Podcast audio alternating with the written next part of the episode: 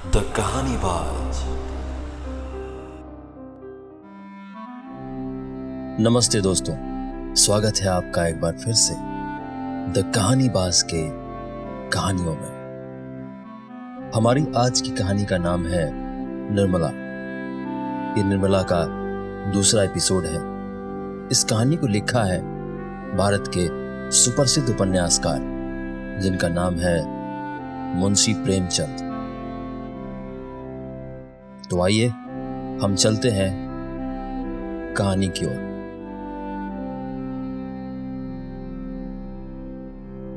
विवाह का विलाप और अनाथों का रोना सुनकर हम सुनने वालों का दिल ना दुखाएँगे।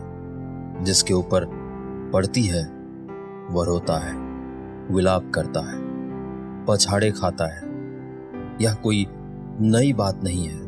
हाँ अगर आप चाहें तो कल्याणी की उस घोर मानसिक यातना का अनुमान कर सकते हैं, जो उसे इस विचार से हो रही थी कि मैं ही अपने प्राणधार की घातिका हूँ। विवाह के जो क्रोध के आवेश में उसके असंयत मुख से निकलते थे, अब उसके हृदय को वाणों की भांति छेद रहे थे। अगर पति ने उसकी गोद में कराह कराह कर प्राण त्याग दिए होते तो उसे संतोष होता कि मैंने उनके प्रति अपने कर्तव्य का पालन किया। शोकाकुल हृदय को इससे ज़्यादा संतावना और किसी बात से नहीं होती। उसे इस विचार से कितना संतोष होता कि मेरे स्वामी मुझसे प्रसन्न गए। अंतिम समय तक उनके हृदय में मेरा प्रेम बना रहा। कल्याणी को यह संतोष न था। वह सोचती थी हाँ मेरी पच्चीस बरस की तपस्या निष्फल हो गई। मैं अंत समय अपने प्राणपति के प्रेम के वंचित हो गई। अगर मैंने उन्हें ऐसे कठोर शब्द ना कहे होते तो वह कदापि रात को घर से न जाते। न जाने उनके मन में क्या क्या विचार आए हों। उनके मनोभाव की कल्पना करके और अपने अपराध को बढ़ा बढ़ा कर वह आठों पहर कुड़ती रहती थी। जिन बच्चों पर वह प्राण देती थी अब उनकी सूरत से चिढ़ती है। इन्हीं के कारण मुझे अपने स्वामी से रार मोल लेनी पड़ी। यही मेरे शत्रु हैं, जहाँ आठों पहर कचहरी सी लगी रहती थी, वहाँ अब खाक उड़ती है। वह मेला ही उठ गया। जब खिलाने वाले ही न रहे तो खाने वाले कैसे पड़े रहते? धीरे धीरे एक महीने के बाद भांजे भतीजे विदा हो गए। जिनका दावा था कि हम पानी की तरह खून बहाने वालों में हैं, वे ऐसा सरपट भागे कि पीछे फिरकर भी ना देखे। दुनिया ही दूसरी हो गई, जिन बच्चों को देखकर प्यार करने को जी चाहता था। उनके चेहरे पर अब मक्खियाँ भिनभिनाती थी। न जाने वह कांति कहाँ चली गई। शोक का आवेग कम हुआ तो निर्मला के विवाह की समस्या उपस्थित हुई। कुछ लोगों की सलाह हुई कि विवाह इस साल रोक दिया जाए। लेकिन कल्याणी ने कहा, इतनी तैयारियों के बाद विवाह को रोक देने से सब क्या धरा मिट्टी में मिल जाएगा। और दूसरे साल फिर यही तैयारियाँ करनी पड़ेगी, जिसकी कोई आशा नहीं। विवाह कर ही देना अच्छा है। कुछ लेना देना तो है ही नहीं। बरातियों के सेवा सत्कार का काफ़ी सम्मान हो चुका है। विलंब करने में हानि ही हानि है। अतएव महाशय भालचंद्र को शोक सूचना के साथ यह संदेश भी भेज दिया गया। कल्याणी ने अपने पत्र में लिखा, इस अनाथनी पर दया कीजिए। और डूबती हुई नाव को पार लगाइए स्वामी जी के मन में बड़ी बड़ी कामनाएँ थी, किंतु ईश्वर को कुछ और ही मंजूर था। अब मेरी लाज आपके हाथ में है। कन्या आपकी हो चुकी है। मैं लोगों के सेवा सत्कार करने को अपना सौभाग्य समझती हूँ। लेकिन यदि इसमें कुछ कमी हो, कुछ त्रुटि पड़े तो मेरी दशा का विचार करके क्षमा कीजिएगा। मुझे विश्वास है कि आप इस अनाथनी की निंदा ना होने देंगे। आदि। कल्याणी ने यह पत्र डाक से ना भेजा, बल्कि पुरोहित से कहा, आपको कष्ट तो होगा, पर आप स्वयं जाकर यह पत्र दीजिए। और मेरी ओर से बहुत विनय के साथ कहिएगा कि जितने कम आदमी आए, उतना ही अच्छा। यहाँ कोई प्रबंध करने वाला नहीं है। पुरोहित मोटाराम यह संदेश लेकर तीसरे दिन लखनऊ जा पहुँचे। संध्या का समय था। बाबू भाल चंद्र दीवान खाने के सामने आराम कुर्सी पर नंग धड़ंग लेटे हुए हुक्का पी रहे थे। बहुत ही स्थूल ऊँचे कद के आदमी थे। ऐसा मालूम होता था कि काला देव है या कोई हबसी अफ्रीका से पकड़कर आया है। सिर से पैर तक एक ही रंग था काला। चेहरा इतना सियाह था कि मालूम ना होता था कि माथे का अंत कहाँ है, सिर का आरंभ कहाँ है। बस कोयले की एक सजीव मूर्ति थी। आपको गर्मी बहुत सताती थी। दो आदमी खड़े पंखा झेल रहे थे। उस पर भी पसीने का तार बंधा हुआ था। आप आबकारी के विभाग में एक ऊँचे ओहदे पर थे। पाँच सौ रुपये वेतन मिलता था। ठेकेदारों से खूब रिश्वत लेते थे। ठेकेदार शराब के नाम पानी बेचे, चौबीसों घंटे दुकान खुली रखे। आपको केवल खुश रखना काफ़ी था। सारा कानून आपकी खुशी थी। इतनी भयंकर मूर्ति थी कि चांदी रात में लोग उन्हें देखकर सहसा चौंक पड़ते थे। बालक और स्त्रियाँ ही नहीं, पुरुष तक सहम जाते थे। चांदनी रात इसलिए कहा गया कि अंधेरी रात में तो उन्हें कोई देख ही ना सकता था। श्यामलता अंधकार में विलीन हो जाती थी। केवल आँखों का रंग लाल था जैसे पक्का मुसलमान पाँच बार नमाज़ पढ़ता है। वैसे ही आप भी पाँच बार शराब पीते थे, मुफ़्त की शराब। तो काजी को हलाल है। फिर आप तो शराब के अफसर ही थे।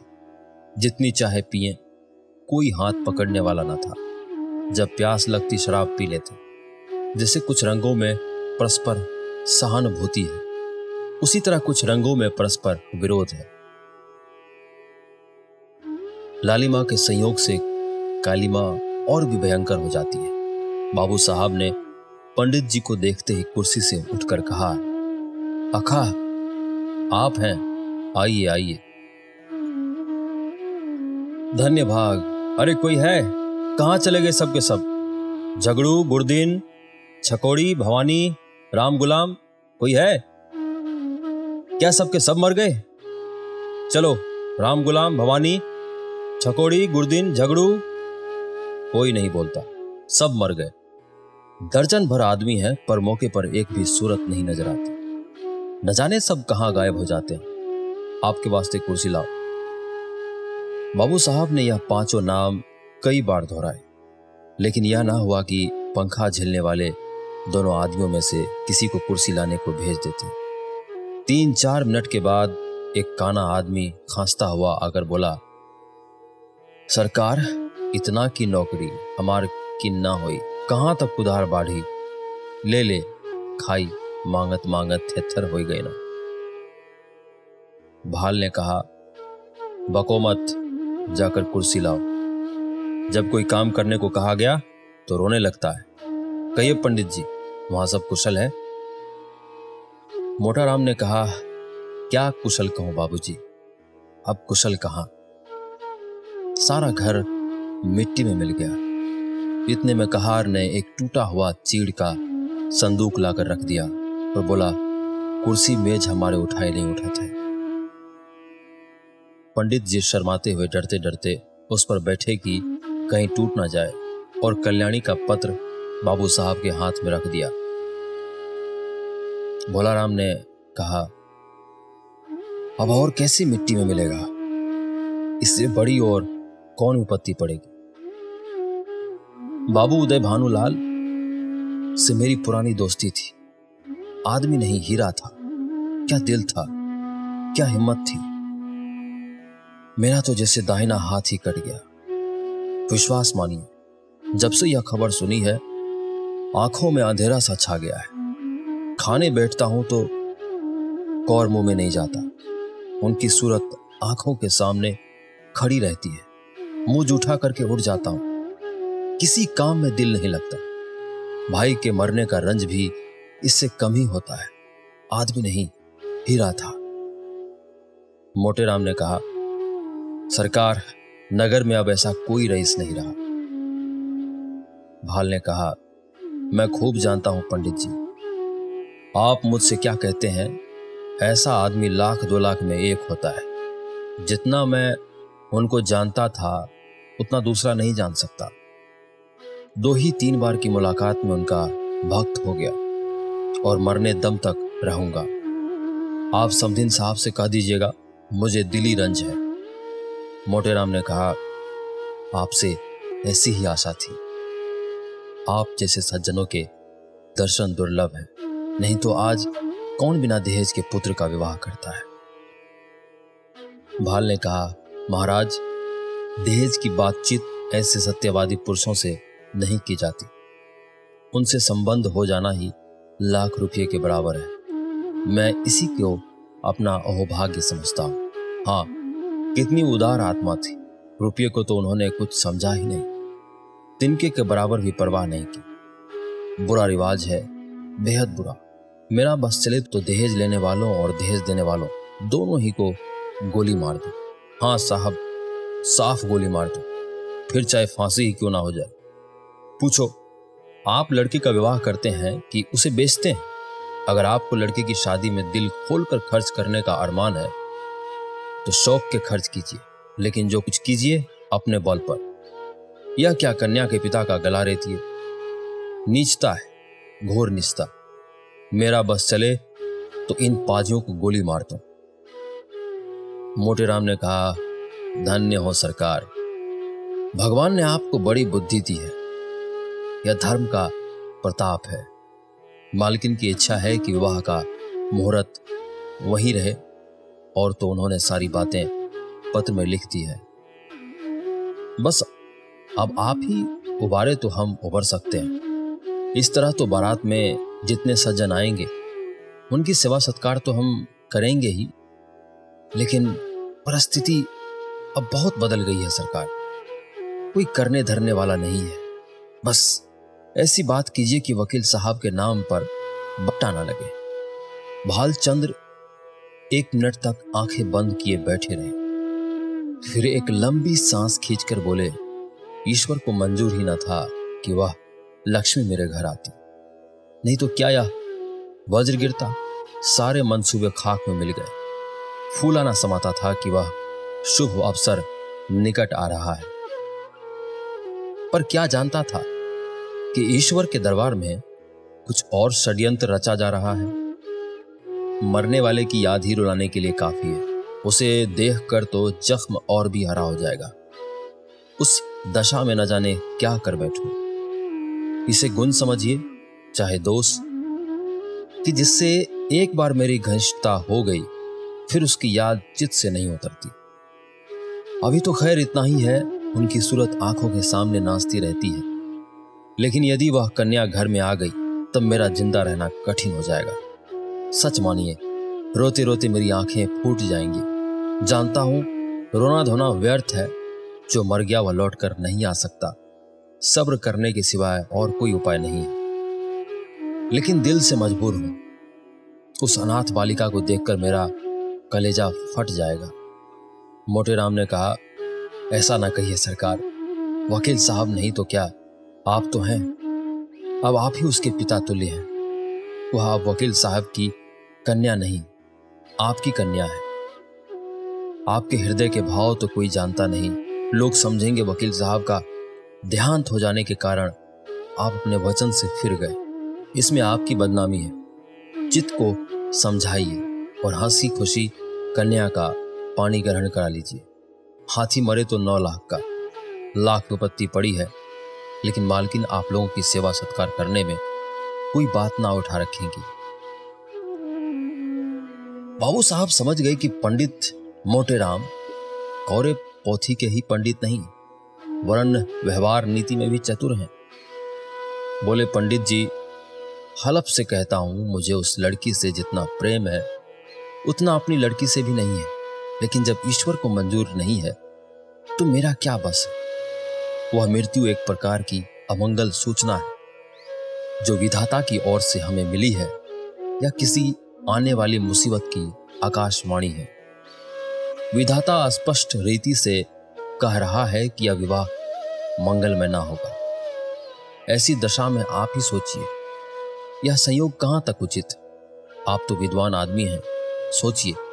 जिस काम का आरंभ ही अमंगल से हो, उसका अंत अमंगल हो सकता है। नहीं। जानबूझकर मक्खी नहीं निगली जाती। समधिन साहब को समझाकर कह दीजिएगा, मैं उनकी आज्ञा पालन करने को तैयार हूँ, लेकिन इसका परिणाम अच्छा ना होगा। स्वार्थ के वंश में होकर मैं अपने परम मित्र की संतान के साथ यह अन्याय नहीं कर सकता।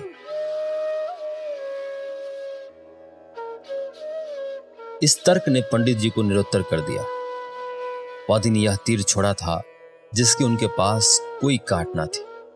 शत्रु ने उन्हीं के हथियार से उन पर वार किया था और वह उनका प्रतिकार ना कर सकते थे।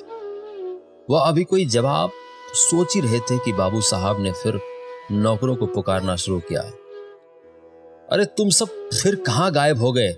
झगड़ू, छकोड़ी, भवानी, गुरदिन, राम गुलाम एक भी नहीं बोलता। सब के सब मर गए।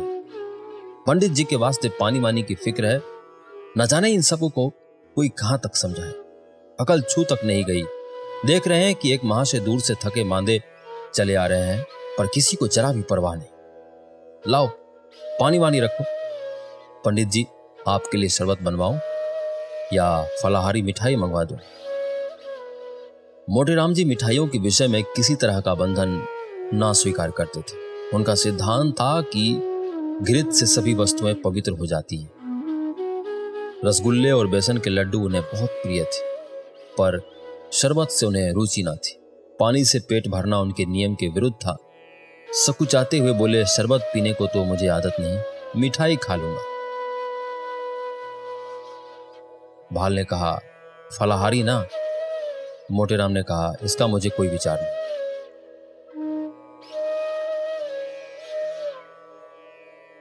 भाल ने कहा, है तो यही बात, छूत छात सब। ढकोसला है, मैं स्वयं नहीं मानता। अरे अभी तक कोई नहीं आया। छौकड़ी, भवानी गुरदिन राम गुलाम, कोई तो बोले। अब की भी वही बूढ़ा कहार हंसता हुआ आकर खड़ा हो गया और बोला, सरकार, मोर तलब दे दीन जाए। ऐसी नौकरी मोसे ना हुई। कहाँ लो दौरी, दौरत दौरत गोड़ पिराए लागत है। भाल ने कहा, काम कुछ करो या ना करो, पर तलब पहले चाहिए। दिन भर पड़े पड़े खांसा करो, तलब तो तुम्हारी चढ़ रही है। जाकर बाज़ार से एक आने की ताजी मिठाई लाओ। दौड़ता हुआ जा कहार को यह हुक्म देकर बाबू साहब घर में गए और स्त्री से बोले, वहाँ से एक पंडित जी आए हैं, यह खत लाए हैं, जरा पढ़ो तो। पत्नी जी का नाम रंगीली बाई था।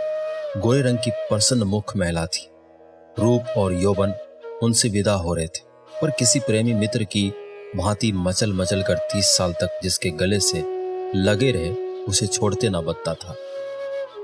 रंगीली बाई बैठी पान लगा रही थी। बोली, कह दिया ना कि हमें वहाँ विवाह करना मंजूर नहीं? बाल ने कहा हाँ कह तो दिया है, पर मारे संकोच के मुँह से शब्द ना निकलता था। झूठ मूठ का हौला करना पड़ता। रंगीली ने कहा, साफ़ बात करने में संकोच क्या? हमारी इच्छा है, नहीं करते। किसी का कुछ लिया तो नहीं है। जब दूसरी जगह दस हज़ार नगद मिल रहे हैं तो वहाँ क्यों ना करें? उनकी लड़की कोई सोने की थोड़ी है। वकील साहब जीते होते तो शर्माते शर्माते पंद्रह बीस हज़ार दे मरते। अब वहाँ क्या रखा है? भाल ने कहा, एक दफ़ा जवान देकर मुखर जाना अच्छी बात नहीं। कोई मुख से कुछ ना कहे, पर बदनामी हुए बिना नहीं रहती। मगर तुम्हारी जिद से मजबूर हूँ। रंगीली बाई ने पान खाकर खत खोला और पढ़ने लगी। हिंदी का अभ्यास बाबू साहब को तो बिल्कुल ना था, और यद्यपि रंगीली बाई भी शायद ही कभी किताब पढ़ती हो, पर खत वत पढ़ लेती थी। पहली ही पंक्ति पढ़कर उनकी आँखें सजल हो गई और पत्र समाप्त किया। तो उनकी आँखों से आँसू बह रहे थे। एक एक शब्द करुणा के रस में डूबा हुआ था। एक एक अक्षर से दीनता टपक रही थी। रंगीला की कठोरता पत्थर की नहीं, लाख की थी, जो एक ही आँच से पिघल जाती है। कल्याणी के करुणा तो पादक शब्दों ने उनके स्वार्थ मंडित हृदय को पिघला दिया। रोंदे हुए कंठ से बोली, अभी ब्राह्मण बैठा है ना? भालचंद्र पत्नी के आंसुओं को देख देख कर सूख जाते थे। अपने ऊपर झल्ला रहे थे कि, नाहक मैंने यह खत इसे दिखाया। इसकी ज़रूरत क्या थी? इतनी बड़ी भूल उनसे कभी ना हुई थी। संदिग्ध भाव से बोले, शायद बैठा हो।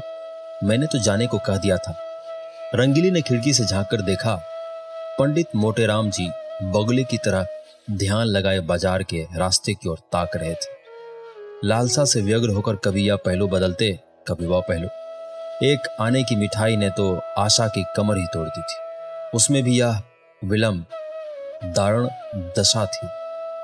उन्हें बैठे देखकर रंगीली बाई बोली, है है, अभी है। जाकर कह दो, हम विवाह करेंगे, ज़रूर करेंगे। बेचारी बड़ी मुसीबत में है। भाल ने कहा, तुम कभी कभी बच्चों की सी बातें करने लगती हो। अभी उससे कहा आया हूँ कि मुझे विवाह करना मंजूर नहीं। एक लंबी चौड़ी भूमिका बांधनी पड़ी। अब जाकर यह संदेश कहूँगा तो वह अपने दिल में क्या कहेगा? जरा सोचो तो। यह शादी विवाह का मामला है। लड़कों का खले नहीं कि अभी एक बात तय की, अभी पलट गए। भले आदमी की बात ना हुई, दिल लगी हुई। रंगीली ने कहा अच्छा तुम अपने मुँह से ना कहो, उस ब्राह्मण को मेरे पास भेज दो। मैं इस तरह समझा दूँगी कि तुम्हारी बात भी रह जाए और मेरी भी। इसमें तो तुम्हें कोई आपत्ति नहीं है। बाल ने कहा, तुम अपने सिवा सारी दुनिया को नादान समझती हो क्या? तुम कहो या मैं कहूँ, बात एक ही है। जो बात तय हो गई है, वह हो गई। अब मैं उसे फिर नहीं उठाना चाहता। तुम ही तो बार बार कहती थी कि मैं वहाँ ना करूँगी। तुम्हारे ही कारण मुझे अपनी बात खोनी पड़ी। अब तुम फिर रंग बदलती हो। यह तो मेरी छाती पर मूंग दलना है। आखिर तुम्हें कुछ तो मेरे मान अपमान का विचार करना चाहिए।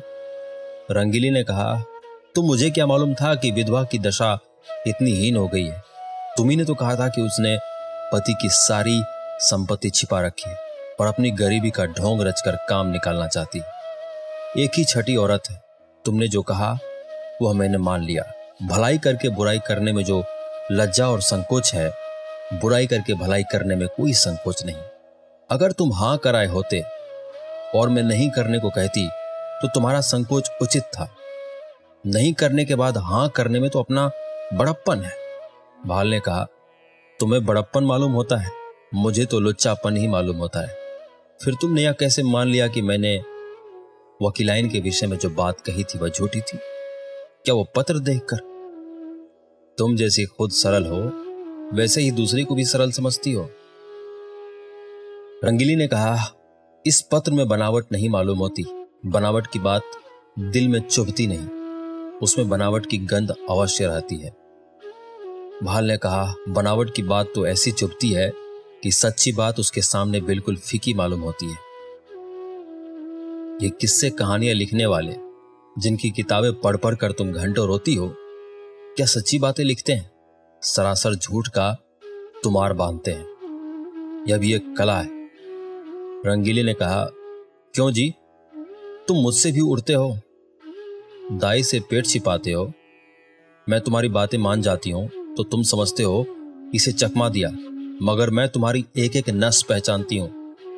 तुम अपना ऐब मेरे सिर मरकर खुद बेदाग बचना चाहती हो। बोलो, कुछ झूठ कहती हूँ? जब वकील साहब जीते थे, जो तुमने सोचा था कि ठहराव की ज़रूरत ही क्या है, वे खुद ही जितना उचित समझेंगे देंगे, बल्कि बिना ठहराव के और भी ज़्यादा मिलने की आस होगी। अब जो वकील साहब का देहांत हो गया तो तरह तरह के हीले हवाले करने लगे। यह भलमनसी नहीं, छोटापन है। इसका इल्ज़ाम भी तुम्हारे सिर है। मैं अब शादी ब्याह के नज़दीक न जाऊँगी। तुम्हारी जैसी इच्छा हो करो। ढोंगी आदमियों से मुझे चिढ़ है। जो बात करो सफ़ाई से करो। बुरा हो या अच्छा हाथी के दांत खाने की ओर और, और दिखाने की और वाली नियत पर चलना तुम्हें शोभा नहीं देता। बोलो अब भी वहाँ शादी करते हो या नहीं? बाल ने कहा जब मैं बेमान दगाबाज और झूठा ठहरा तो तुमसे पूछना ही क्या? मगर खूब पहचानती हो आदमियों को। क्या कहना है? तुम्हारी इस सूझबूझ की बलैया ले ले। रंगीली ने कहा, हो बड़े हयादार, अब भी नहीं शर्माते। ईमान से कहो, मैंने बात ताड़ली की नहीं? भाल ने कहा, अजी जाओ। वह दूसरी औरतें होती है जो मर्दों को पहचानती है। अब तक मैं यही समझता था कि औरतों की दृष्टि बड़ी सूक्ष्म होती है। पर आज यह विश्वास उठ गया और महात्माओं ने औरत के विषय में जो तत्व की बातें कही थी, उनको मानना पड़ा। रंगीली ने कहा, जरा आईने में अपनी सूरत तो देखाओ, तुम्हें मेरी कसम है। जरा देख लो, कितना झेपे हुए हो। भाल ने कहा, सच कहना, कितना झेपा हुआ हूँ? रंगीली ने कहा, इतना ही, जितना कोई भला मानस चोर चोरी खुल जाने पर झेपता है। भाल ने कहा, खैर, मैं झेपा ही सही, पर शादी वहाँ ना होगी। रंगीली ने कहा, मेरी बला से। जहाँ चाहो करो। क्यों? भुवन से एक बार क्यों नहीं पूछ लेते? भाल ने कहा, अच्छी बात है। उसी पर फैसला रहा। रंगीली ने कहा, जरा भी इशारा ना करना। भाल ने कहा, अजी, मैं उसकी तरफ़ ताकूँगा भी नहीं। संयोग से ठीक उसी वक्त भुवन मोहन भी आ पहुँचा। ऐसे सुंदर सुडोल, विलस युवक कॉलेजों में बहुत कम दिखने में आते हैं। बल्कि माँ को पड़ा था वही गोरा चिट्टा रंग। वही पतले पतले गुलाब की पत्ती के से होठ, वही चौड़ा माथा, वही बड़ी बड़ी आँखें, डिलडोल बाप जैसा था। ऊँचा कोट, ब्रीचेड टाई, बूट, हैट उस पर खूब ला रहे थे। हाथ में एक हॉकी स्टिक थी। चाल से जवानी का गुरूर था। आँखों में आत्मगौरव। रंगीली ने कहा, आज बड़ी देर लगाई तुमने? यह देखो, तुम्हारी ससुराल से यह खत आया है। तुम्हारी सास ने लिखा है साफ़ साफ़ बता दो, अभी सवेरा है। तुम्हें वहाँ शादी करना मंजूर है या नहीं? भुवन, शादी करनी तो चाहिए अम्मा, पर मैं करूँगा नहीं। रंगीली ने कहा, क्यों? भुवन ने कहा, कहीं ऐसी जगह शादी करवाइए कि खूब रुपये मिले, और ना सही एक लाख का तो डॉल हो। वहाँ अब क्या रखा है? वकील साहब रहे ही नहीं। बुढ़िया के पास अब क्या होगा? रंगीली ने कहा, तुम्हें ऐसी बातें मुँह से निकालते शर्म नहीं आती? भुवन ने कहा, इसमें शर्म की कौन सी बात है? रुपये किसे काटते हैं? लाख रुपये तो लाख जन्म में भी ना जमा कर पाऊँगा। इस साल पास भी हो गया तो कम से कम पाँच साल तक रुपये की सूरत नज़र ना आएगी। फिर सौ दो सौ रुपये महीने कमाने लगूँगा। पाँच छह तक पहुँचते पहुँचते उम्र के तीन भाग बीत जाएँगे। रुपये जमा करने की नौबत ही ना आएगी। दुनिया का कुछ मज़ा ना उठा सकूँगा। किसी धनी की लड़की से शादी हो जाती तो चैन से कटती। मैं ज़्यादा नहीं चाहता, बस एक लाख हो या फिर कोई ऐसी जायदाद वाली बेवा मिले जिसके एक ही लड़की हो। रंगीली ने कहा, चाहे औरत कैसी ही मिले भुवन ने कहा, धन सारे ऐबों को छिपा देगा। मुझे वह गालियाँ भी सुनाए तो भी मैं चू ना करूँ। दुधार गाय की लात किसे बुरी मालूम होती है? बाबू साहब ने प्रशंसा सूचक भाव से कहा, हमें उन लोगों के साथ सहानुभूति है और दुखी है कि ईश्वर ने उन्हें विपत्ति में डाला। लेकिन बुद्धि से काम लेकर ही कोई निश्चय करना चाहिए। हम कितने ही फटे हाल हो जाए फिर भी अच्छी खासी बारात हो जाएगी। वहाँ भोजन का भी ठिकाना नहीं, सिवाय इसके कि लोग हंसेंगे और कोई नतीजा ना निकलेगा।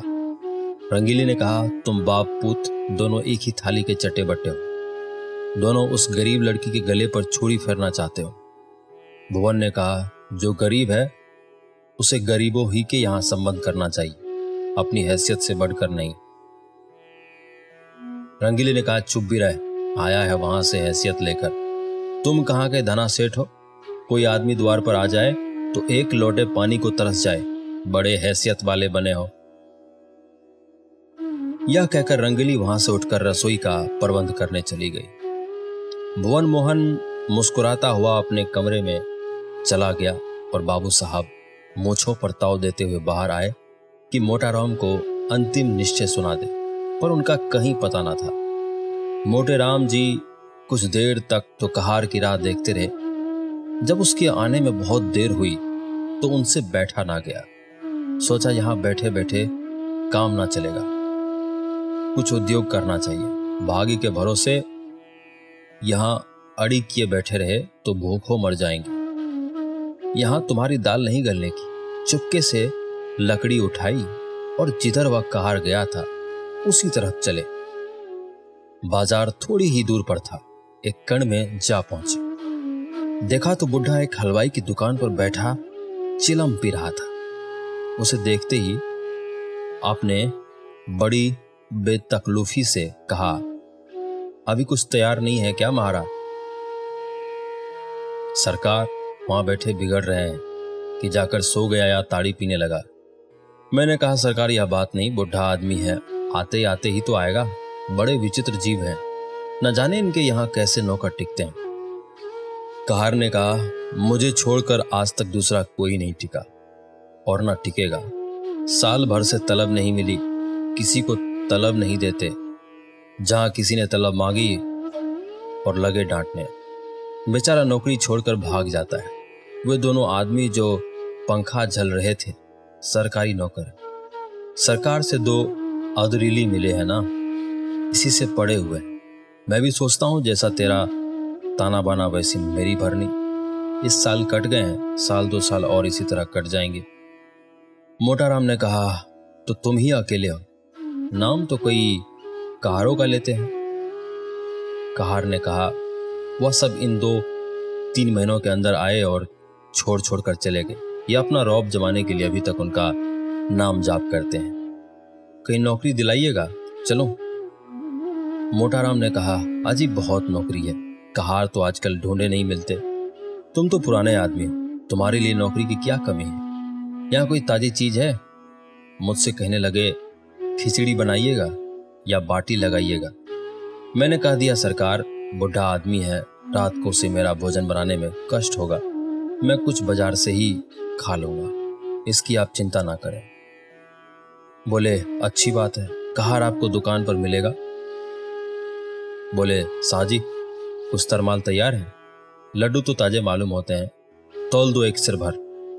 हाँ जाऊँ वहीं ऊपर। यह कहकर मोटे राम जी हलवाई की दुकान पर जा बैठे और तरमाल चखने लगे। खूब छक्कर खाया ढाई तीन सेर चट कर गए। खाते जाते थे और हलवाई की तारीफ़ करते जाते थे। शाहजी तुम्हारी दुकान का जैसा नाम सुना था, वैसा ही माल भी पाया। बनारस वाले ऐसे रसगुल्ले नहीं बना पाते। कलाकंद अच्छी बनाते हैं, पर तुम्हारी उनसे बुरी नहीं। माल डालने से अच्छी चीज़ नहीं बन जाती, विद्या चाहिए। हलवाई ने कहा, कुछ और लीजिए महाराज, थोड़ी सी रबड़ी मेरी तरफ़ से लीजिए। मोटेराम ने कहा, इच्छा तो नहीं है, लेकिन दे दो पाव भर हलवाई ने कहा पाव भर क्या लीजिएगा? चीज़ अच्छी है। आज सिर तो लीजिए। खूब इच्छापूर्ण भोजन करके पंडित जी ने थोड़ी देर तक बाज़ार की सैर की और नौ बजते बजते मकान पर आए। यहाँ सन्नाटा सा छाया हुआ था। एक लालटेन जल रही थी। अपने चबूतरे पर बिस्तर जमाया और सो गए। सवेरे अपने नियमानुसार कोई आठ बजे उठे तो देखा कि बाबू साहब टहल रहे इनको जगह देखकर वह पायल गन कर बोले महाराज, आज रात कहाँ चले गए थे? मैं बड़ी देर रात तक आपकी राह देखता रहा। भोजन का सब सामान बड़ी देर तक रखा रहा। जब आप ना आए तो रखवा दिया गया। आपने कुछ भोजन किया था या नहीं? मोटेराम ने कहा, हलवाई की दुकान में कुछ खा आया था। भाल ने कहा, अजी पूरी मिठाई में वो आनंद कहा, जो बाटी और दाल में है। दस बारह आने खर्च हो गए होंगे। फिर भी पेट ना भरा होगा। आप मेरे मेहमान हैं, जितने पैसे लगे हों, ले लीजिएगा। मोटेराम ने कहा ही के हलवाई की दुकान पर खाया था। वह जो नुक्कड़ पर बैठता है ना? भाल ने कहा, कितने पैसे देने पड़े? मोटेराम ने कहा, आपके हिसाब में लिखवा दिए हैं। भाल ने कहा, जितनी मिठाई ली हो, मुझे बता दीजिएगा, नहीं तो पीछे से बेमानी करने लगेगा। एक ही ठग है। मोटेराम ने कहा कोई ढाई सेर मिठाई थी और आधे सेर रबड़ी। बाबू साहब ने विस्फृत नेत्रों से पंडित जी को देखा। मानो कोई अचंभे की बात सुनी। तीन सिर तो कभी यहाँ महीने भर का टोटल भी ना होता था। और यह महाशय एक ही बार में कोई चार रुपये का माल उड़ा गए। अगर एक आधा दिन और रह गए तो या बैठ जाएँगे। पेट है शैतान की कब्र। तीन शेर कुछ ठिकाना है। उद्विन दशा में दौड़े हुए अंदर गए और रंगीली से बोला, कुछ सुनती हो? यह महाशय कल तीन सिर मिठाई उड़ा गए। तीन सिर पक्की तौल। रंगीली बाई ने विस्मित होकर कहा, अजी नहीं, तीन सिर भला क्या खा जाएगा? आदमी हया बैल। बाल ने कहा तीन शेर तो अपने मुँह से कह रहा है, चार शेर से कम ना होगा, पक्की तौल। रंगीली ने कहा पेट में सनीचर है क्या? बाल ने कहा आज अगर रह गया तो छह शेर पर हाथ फेरेगा। रंगीली ने कहा तो आज रहे ही क्यों? खत का जवाब जो देना देकर विदा करो। अगर रहे तो साफ़ कह देना कि हमारे यहाँ मिठाई मुफ़्त नहीं आती। खिचड़ी बनाना हो, बनवाए, नहीं तो अपनी राह ले। जिन्हें ऐसे पेटुओं को खिलाने से मुक्ति मिलती हो, वे खिलाए, हमें ऐसी मुक्ति ना चाहिए। मगर पंडित जी विदा होने को तैयार बैठे थे। इसीलिए बाबू साहब को कौशल से काम लेने की ज़रूरत ना पड़ी। पूछा, क्या तैयारी कर दी महाराज? मोटेराम ने कहा हाँ सरकार, अब चलूँगा। नौ बजे की गाड़ी मिलेगी ना? बाल ने कहा, भला आज तो और रहिए। यह कहते कहते बाबूजी को भय हुआ कि कहीं यह महाराज सचमुच ना रह जाए। इसीलिए वाक को यूँ पूरा किया। हाँ वहाँ भी आपका लोग इंतज़ार कर रहे होंगे। मोटेराम ने कहा, एक दो दिन की तो कोई बात ना थी, और विचार भी यही था कि त्रिवेणी का स्नान करूँगा। पर बुरा ना मानिए तो कहूँ, आप लोगों में ब्राह्मण के प्रति लेश मात्र भी श्रद्धा नहीं। हमारे जजमान हैं, जो हमारा मुँह जोहते रहते हैं कि पंडित जी कोई आज्ञा दे तो उसका पालन करें। हम उनके द्वार पहुँच जाते हैं तो वे अपना धन्य भाग्य समझते हैं और सारा घर छोटे से छोटे बड़े तक हमारी सेवा सत्कार में मगन हो जाते हैं। जहाँ अपना आदर नहीं, वहाँ एक पल भी ठहरना असहाय है। जहाँ ब्राह्मण का आदर नहीं, वहाँ कल्याण नहीं हो सकता। बाल ने कहा, महाराज, हमसे तो ऐसा अपराध नहीं हुआ। मोटेराम ने कहा, अपराध नहीं हुआ, और अपराध कहते किसे हैं? अभी आप ही ने घर में जाकर कहा कि यह महाशय तीन शेर मिठाई चट कर गए।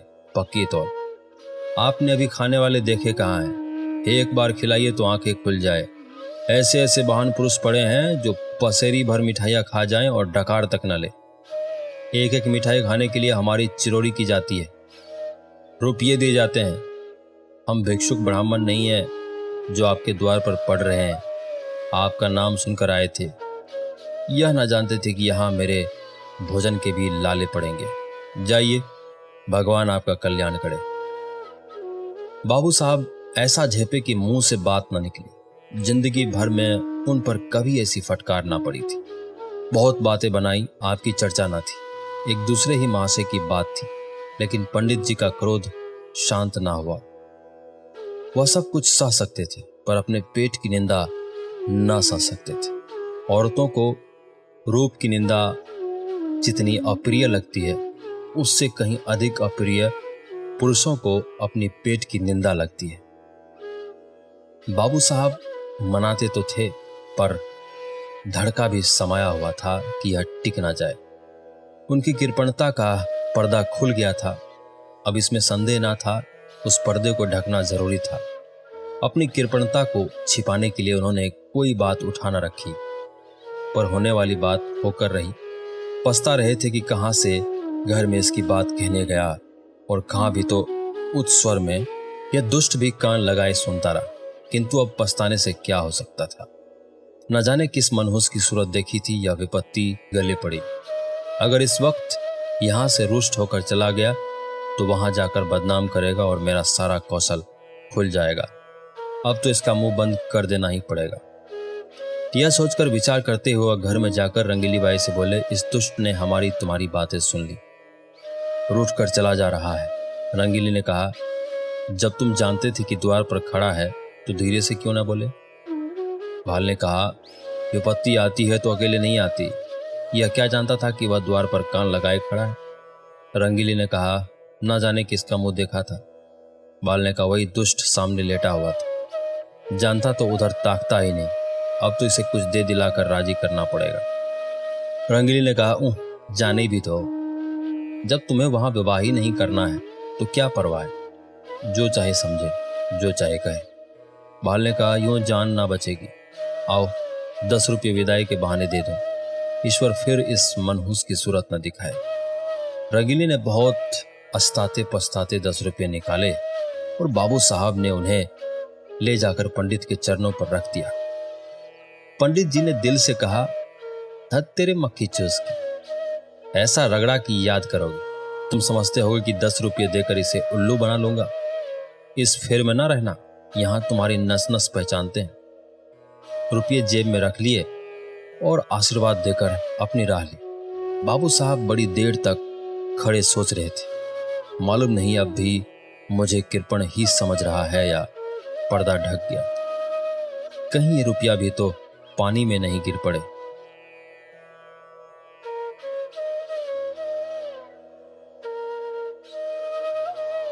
हमारी आज की कहानी में बस इतना ही। आपने आज निर्मला का दूसरा एपिसोड सुना। अभी और भी इसके एपिसोड्स बाकी है। मैं आशा करता हूँ कि आपको यह कहानी अच्छी लग रही होगी।